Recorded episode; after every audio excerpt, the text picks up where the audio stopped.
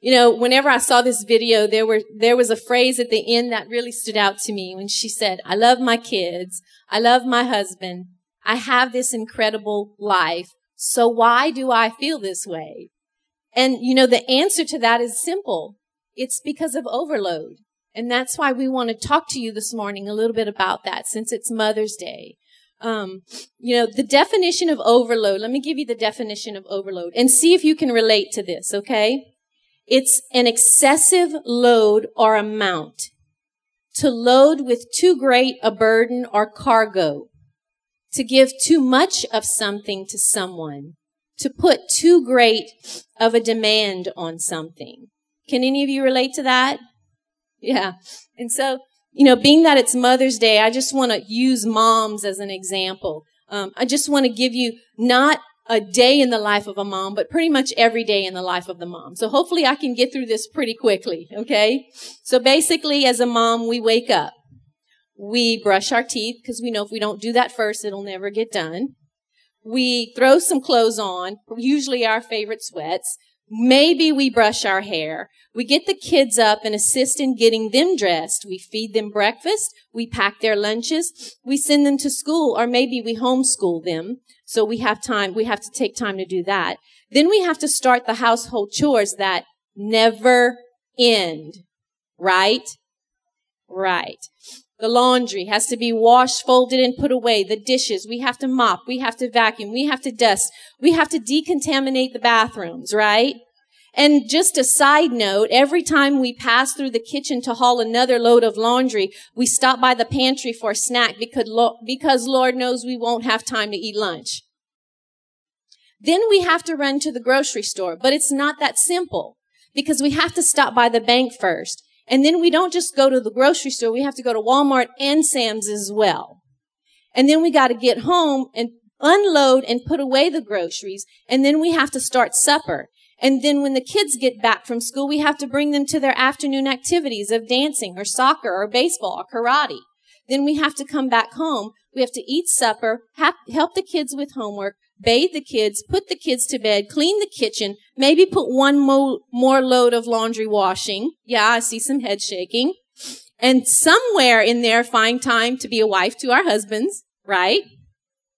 And finally, we get to lay down in bed and when we put our heads on our pillow, the first thing we think is, there's something I forgot to do. I forgot to take a bath. Can anybody relate? Am I the only one? Yeah, there's some moms in here that can relate, right? And, and just to add another note, if you're a working mom, slide eight hours of work into all of that other stuff. That's a lot. That is overload.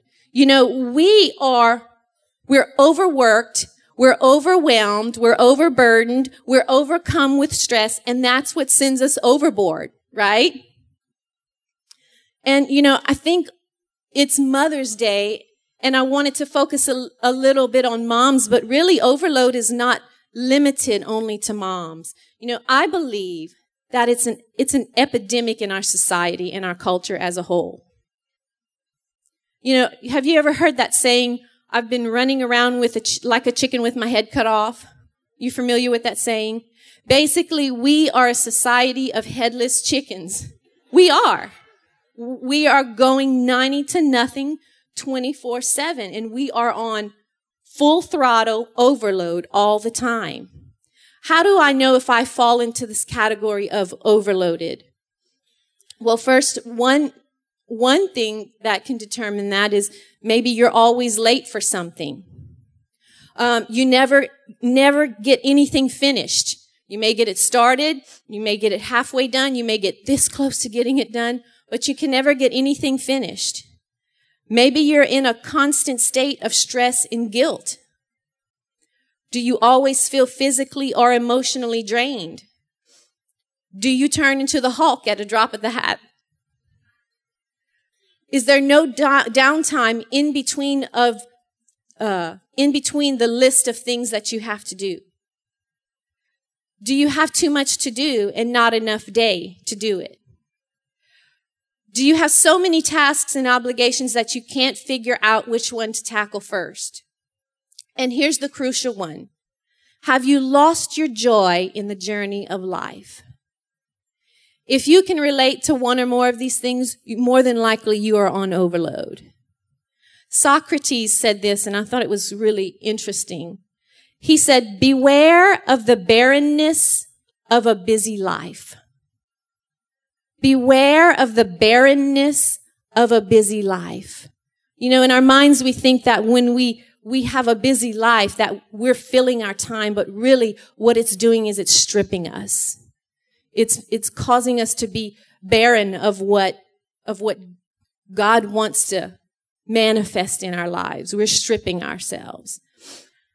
You know, an overload isn't, uh, an overloaded life is not a healthy life. It's not a fulfilling life. And it's not the life that we are called to as God's children. In Matthew chapter 11, 28 and 29, it says, Come to me. Jesus said this, come to me and I will give you rest. All of you who work so hard beneath a heavy yoke. Wear my yoke for it fits perfectly and let me teach you. For I am gentle and humble and you shall find rest for your souls. Jesus said, for I give you only light burdens. Again, we're not called to live a life of overload right? It's not the life that God has called us as his children. That being said, how can we be free from the yoke of overload? Because, you know, it's available. It's available everywhere we look. And sometimes in our minds we think it's impossible to, to get away from it. But I want to tell you this morning that it is possible. And so I want to give you three biblical principles that help us get free from overload. And I want to give you some practical ways to apply each of those things. You know, these are some things, there are other, other, other principles in the Bible that we can go to. But these three in particular are just some that the Lord has, has shown me in His Word, in reading His Word in searching out the scriptures in just struggling with personal overload myself and, and trying to get out from under that because, you know, you're, I'm, I get overloaded and I'm over it. You know, we get overloaded and we get over it. And that's usually when we go to God, right? And so these are just some things that the Lord has taught me and is teaching me currently. I've not mastered them yet, but I am aware of them and I'm, I'm on the road to applying these and living these um, on a regular basis. Um, so I want to give you three biblical principles and again some practical ways. You know, um, I have learned that the Bible is just as practical as it is spiritual. And so this may be a very practical message for you this morning. And you may think, well, this, this is church. We need spiritual things. But sometimes the practical is as, is as, is just, is just as important as the spiritual. That's what we need in our lives so that we can break through to get into the spiritual realm, right? Because it's our flesh that holds us back sometimes. So let's start with that and let's quickly go through. The first principle that I have learned from the Bible is number one, to establish healthy boundaries and guard them. You know, we talk about all that, about that all the time. We need to establish boundaries, but we forget that just as we need to establish boundaries, we need to guard those boundaries.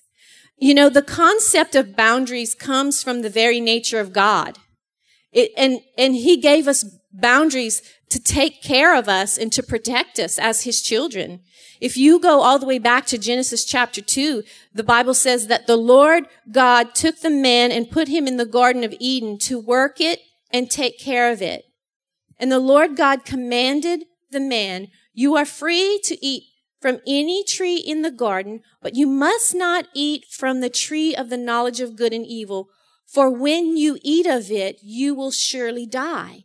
You see, God placed Adam and Eve in a physical boundary in the garden, and then he set parameters even within that garden, boundaries for them to follow, to not, not to punish them, not to, um, uh, constrain them or limit them, but to protect them and, and to, um, and to take care of them. so that they, they could be healthy and live healthy lives and live whole lives. Okay? And so that's why God gave us boundaries. Boundaries for us, they establish a place that will keep us in a healthy state. They're not constraints or limits. They're actually empowering. If you can successfully function in life within the parameters of the boundaries that, that you have set for yourself, you will actually feel empowered.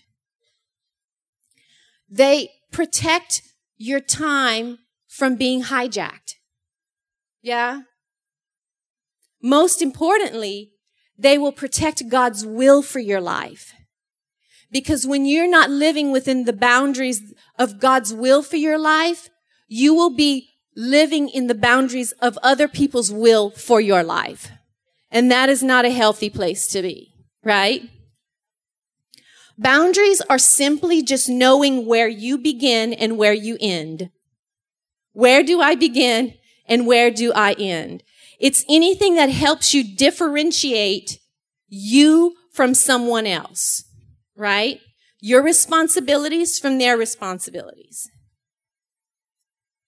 When we don't set up boundaries, we will end up imprisoned by the limits that other people have set for us.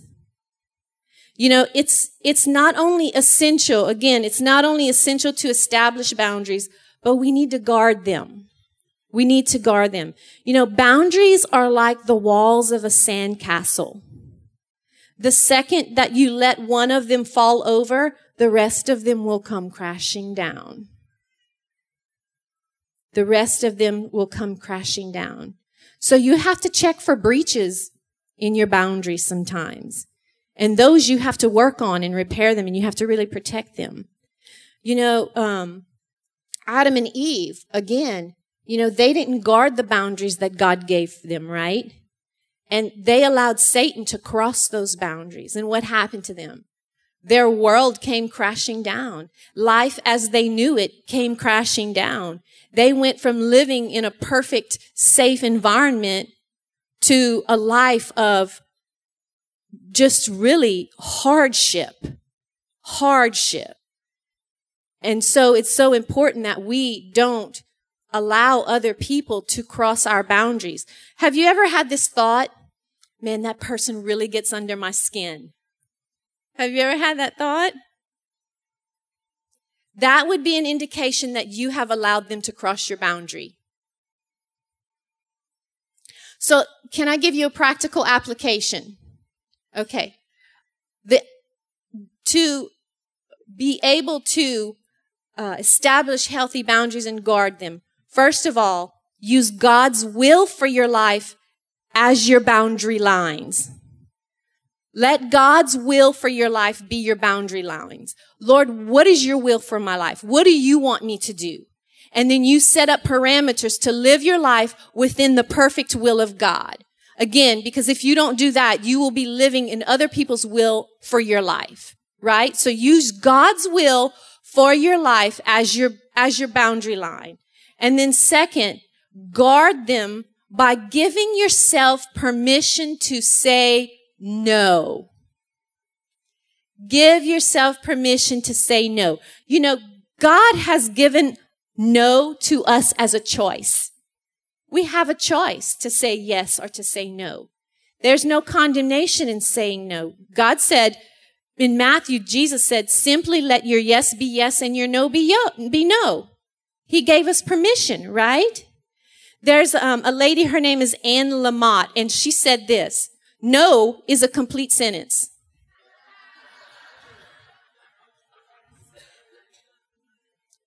So then why is it so hard to say no? It's such an easy sentence. Why is it so hard? Well, to fi- to figure that out, we just simply need to ask ourselves, what is the motivation behind why we need to say yes all the time? What is motivating us to have the need to say yes all the time? Is it pressure? Is it guilt? Is it obligation? You feel like you owe them. You can't say no to them. Do you feel stuck? Like you don't have a choice? Are you worried that you will miss out on a great opportunity? Do you have a fear to disappoint or be rejected if you say no? Do you say yes because you want to avoid conflict or friction? Or do you, or is it because you have a need for approval or acceptance or acknowledgement? If you can answer one or more of these questions, these are wrong motives behind why you say yes all the time. These are not healthy reasons. They are not reasons that God supports. God has called us to be secure and free in who we are in Christ, to live within the parameter of his will for our life and, and to be okay with that and not worry about what other people feel about that. All that matters is how God feels about it, right? If you can't say no, you are conforming yourself to what others expect of you rather than what God requires of you. And you have lost control of your property line. You know, others will expect way more of us than God ever will. People put way higher expectations on us than God ever does. And that's what leads us to ultimate burnout. But let me give you a truth. If you don't give yourself permission to say no, then no one else will give you permission to say it. You know, I love, I love, this is one of the things that I love about Todd is that he gives me permission to say no. You know, especially in the ministry. He doesn't put a lot of pressure on me to do every event and get involved in everything and try to learn how to play the piano, which I would you know, would be horrible. But, you know, he, he gives me permission to say no whenever I feel like I'm on the verge of overload or it's just too much for me. I think partly it's because he knows that when I'm tired, I am like the Hulk, like I am a monster. And so he probably does it for his own benefit. But secondly, I think it's because he cares about my well-being my emotional, my spiritual, and my physical well-being. So he's okay whenever I say no. And I appreciate that about him. But the fact is that not everyone will be happy about it when you say no. They won't be happy about it at first. And I think it's because deep down inside that they wish that they could say no.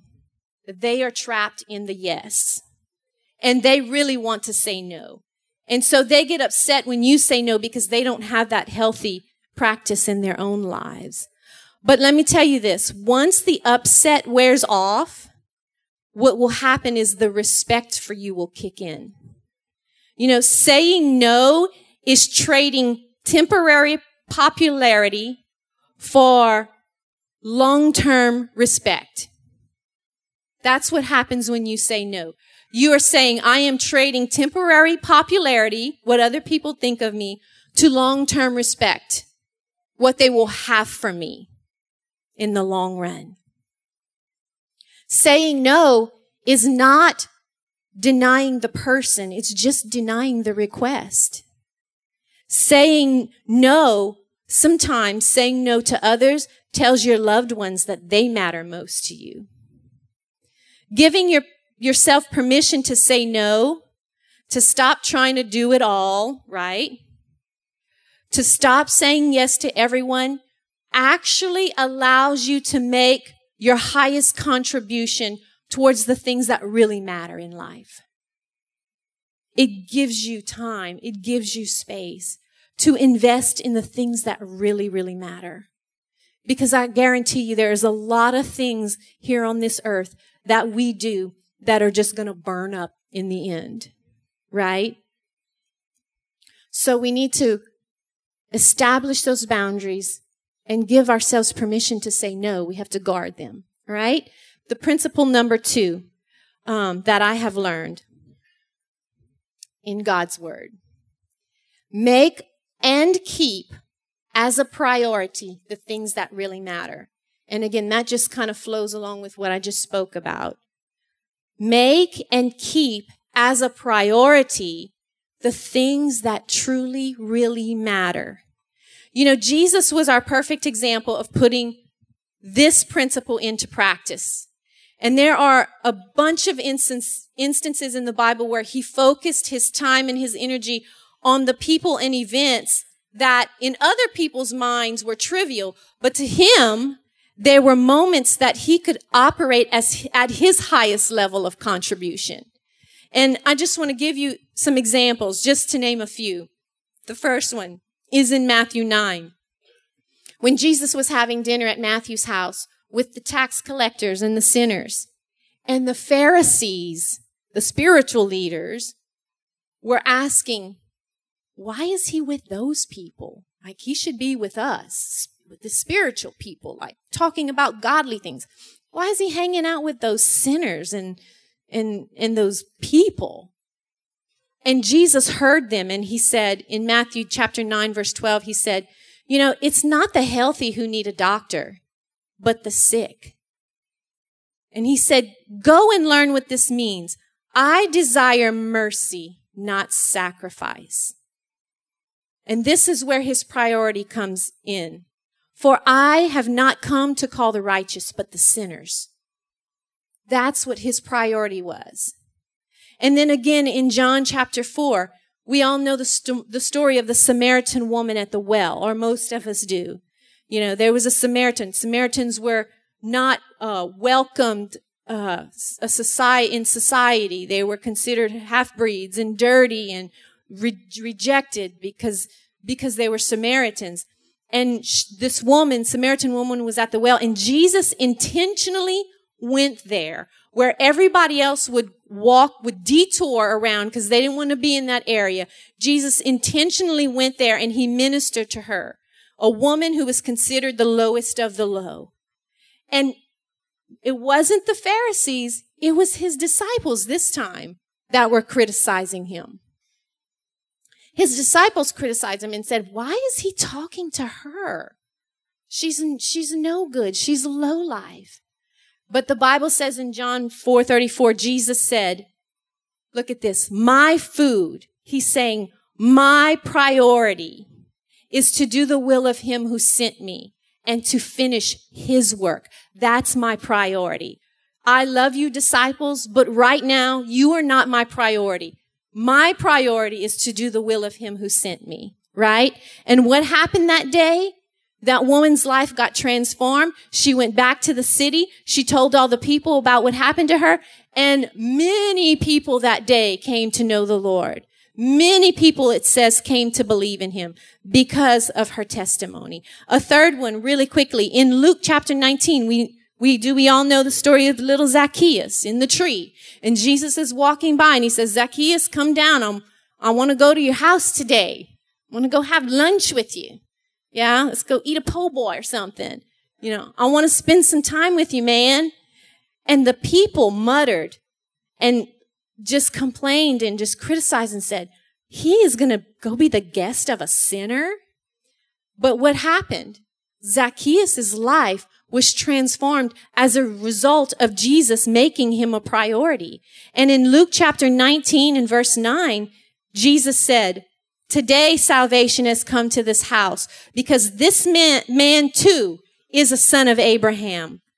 Here's his priority. For the son of man came to seek and save what was lost.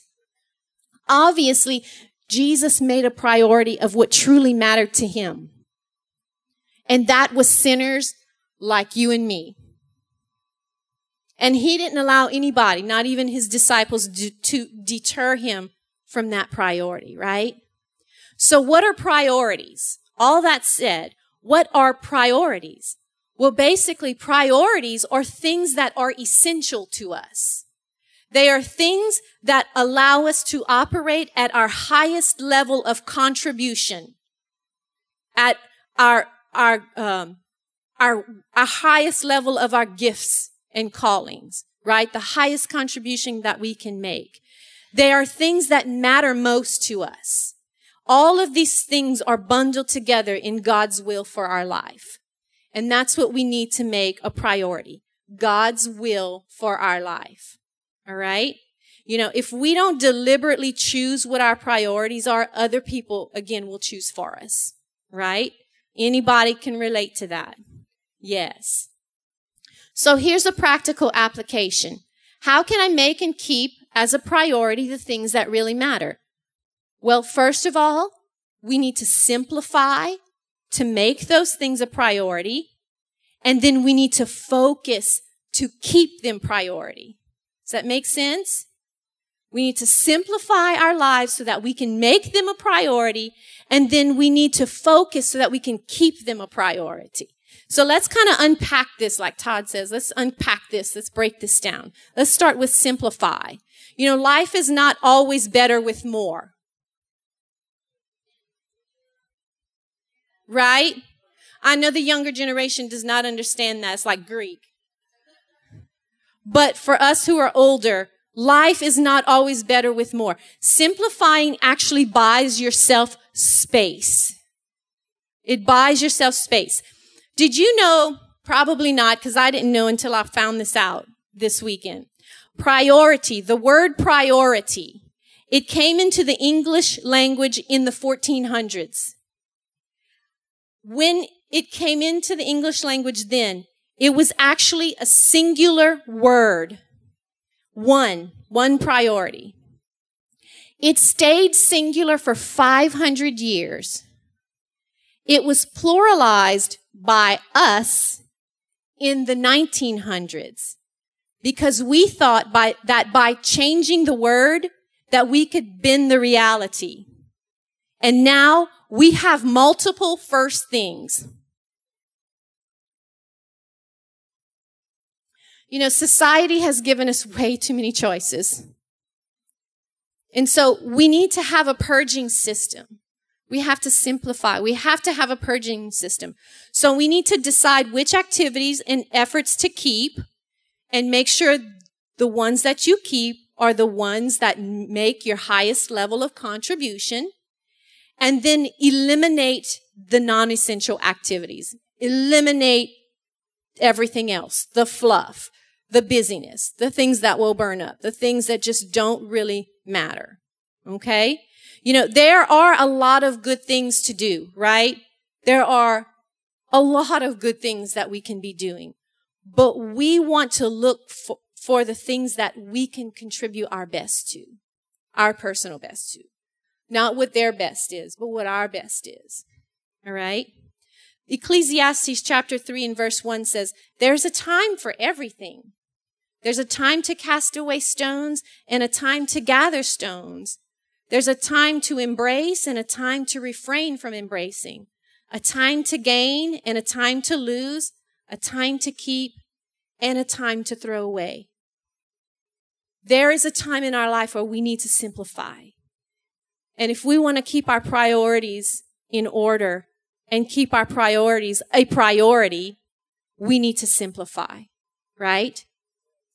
And then after we make our priorities and sim- by simplifying, we have to stay focused. We got to focus on them. That's how we keep them is we focus on them, right? You know, this is one of my favorite sayings and a lot of people know that it is. But there's a saying that says healthy people are dually aware. Two, dually aware. Healthy people are dually aware. They are doing life and they are watching themselves do life. You see, not only are they living life and doing life, but they're paying attention to what's actually going on, what they're actually doing in their life. Yeah? Have you ever gotten to the end of a day and you don't know how you got there? or what you did all day long because you were too busy doing whatever was thrown at you in the moment. Like you get home from work and you're like, honey, how was your day? Good. What did you do? I can't tell you. I can't remember. There's just so much I can't remember. Again, if we want to keep our priorities a priority, we need to stay focused on them. We've got to pay attention to what is going on in the now, in the present moment. Pay attention to the present moment. Life is only available in the present moment. And so we need to ask ourselves, what is important this very second and focus on that, right? And, and, and think, what am I wasting my, eh, what am I wasting my time on? You know, this, I actually stayed up very late last night trying to get this message finished up. And at first I was just kind of, really kind of not too happy because I was kind of grumpy because I felt like I had a, a really crazy busy week. I had an overloaded week and I was like, no one respected my time. Everybody wanted, we had to do this, we had to do that. They put this on my plate, they put that on my plate, and it was everybody else's fault. And I was sitting down last night and I was just like exhausted. And I was thinking, God, and I was just lamenting to the Lord, Lord, why don't these people care about me? Like they're just like, they don't care that I have to get up Sunday and, and present this to, you know, to your kids. And the Lord said, Tonya, you know, you need to revisit this situation. You really have had plenty of time and opportunities to work on this thing, but you have given other people permission to change your priorities, to tell you what your priorities are. So it's not their fault, it's your fault. And so, of course, at two o'clock in the morning, I was crying and asking the Lord to please forgive me and please not, you know, please help me get through the rest of this preparation because I felt like I was not responsible in, in the time that He gave me to make this a priority. You know, there's a scripture in Luke chapter 10 and verse 41 and 42 it's the story of Mary and Martha. And you remember how Martha's sitting at the feet of Jesus and Mary is running around like a chicken with her head cut off and she's complaining. You know, she's blaming Mary, Lord, and she's tattling on her. You know, Lord, tell her to come help me. Look, you know, I have all this stuff to do and look, she's just sitting there doing nothing. And what did Jesus say? The, it says the Lord answers, uh, answered, Martha, Martha, you are worried and upset about so many things but only one thing is needed. Mary has chosen what is better and it will not be taken away from her. He was saying Mary, he was saying Martha, you, you are, you are, you're trying to do too much. You, you don't have your priorities in check. Mary, what Mary is doing is a priority and what she is doing is good and it's better than what you're doing. That stuff can wait. Come and make me a priority. Make me your priority for a minute. Yeah. You know, I heard this saying that we can multitask, but we cannot multifocus. We can multitask, but we cannot multifocus. And then number three, the last principle, make rest a habit. Now, for some of us, rest is a four letter word. But the Bible calls it holy. He calls it holy. In Exodus chapter 20 and verse 8, God said, remember the Sabbath, the Sabbath. He put, he thought it was so important. He put it in the top 10, right? Remember the Sabbath day by keeping it holy. Six day, we are responsible to keep it holy. We are responsible to keep it holy. Six days you shall labor and do all your work. But the seventh day is a Sabbath to the Lord your God. On it you shall not do any work, neither you nor your son or your daughter, your manservant, your animals, your aliens, whatever you have. For in six days the Lord made the heavens and the earth, the sea and all that is in them, and he rested on the seventh day. Therefore the, the Lord blessed the Sabbath day and he made it holy. You know, again, it's obvious that in God's word, the rest, that rest is not only a biblical principle, but it's a command and it's holy, right? You know, the best asset that we have is ourselves. The best asset that we have for making a contribution is ourselves. But how can we do that if we're dog tired? You know, we damage our asset when we don't rest. We burn out early. we quit early and some of us die early. We have to replenish ourselves. We're, we are the temple of the Holy Spirit. Why would we not take care of that? When we rest, we have better energy, we have better creativity, we have better problem solving ability, and we have better health, emotional and physical. So let me give you really quickly this practical application and then we're going to close. How do I apply rest? First, unload the guilt of rest and then take the pause that refreshes. Unload the guilt of rest and then take the pause that refreshes. Again, uh, so many of us, we feel so guilty to rest. Like rest is a four letter word. We just feel like we can't do that. There's too much, there's too much to do, you know? But let me just quickly answer that for you and, and release you from that, uh, that condemnation. In Luke chapter 5 and 16, the scripture says, but Jesus often withdrew to a lonely place and prayed. Now, aren't we called to be Christ-like? Yes, we are called to be like Christ. But he often withdrew to lonely places and prayed. So there is no condemnation in Christ when your kids come up to you or your family comes up to you or a friend comes up to you and can you do this? Can you do that? Can you do this? Can you do that? And you say, no, I need time to rest. I'm trying to be Christ-like. And there's no condemnation in that, right? Blame it on Jesus. He'll, he can take it. And then the pause that refreshes.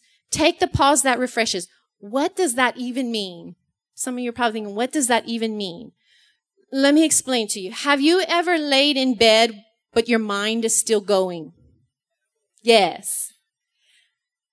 Um, how about your body leaves the office, but your mind doesn't? For you guys. Yeah? Okay. This is not a pause that refreshes. It's just a pause. Yeah? You know, I feel most stressed personally. I feel most stressed when I have a week long week.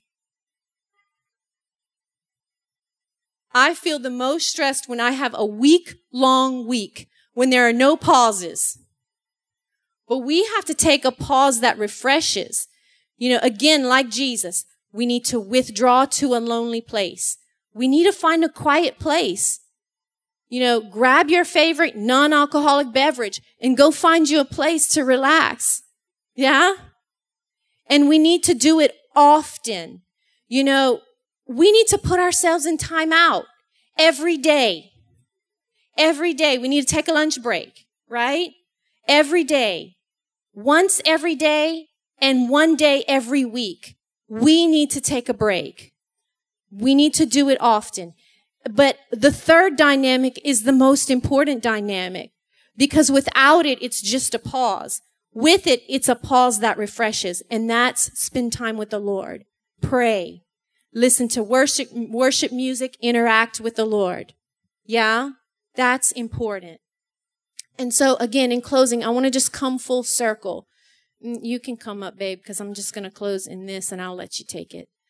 Um, you know, again, the scripture, it says in Matthew chapter 11, verse 28. It says, Come to me and I will give you rest.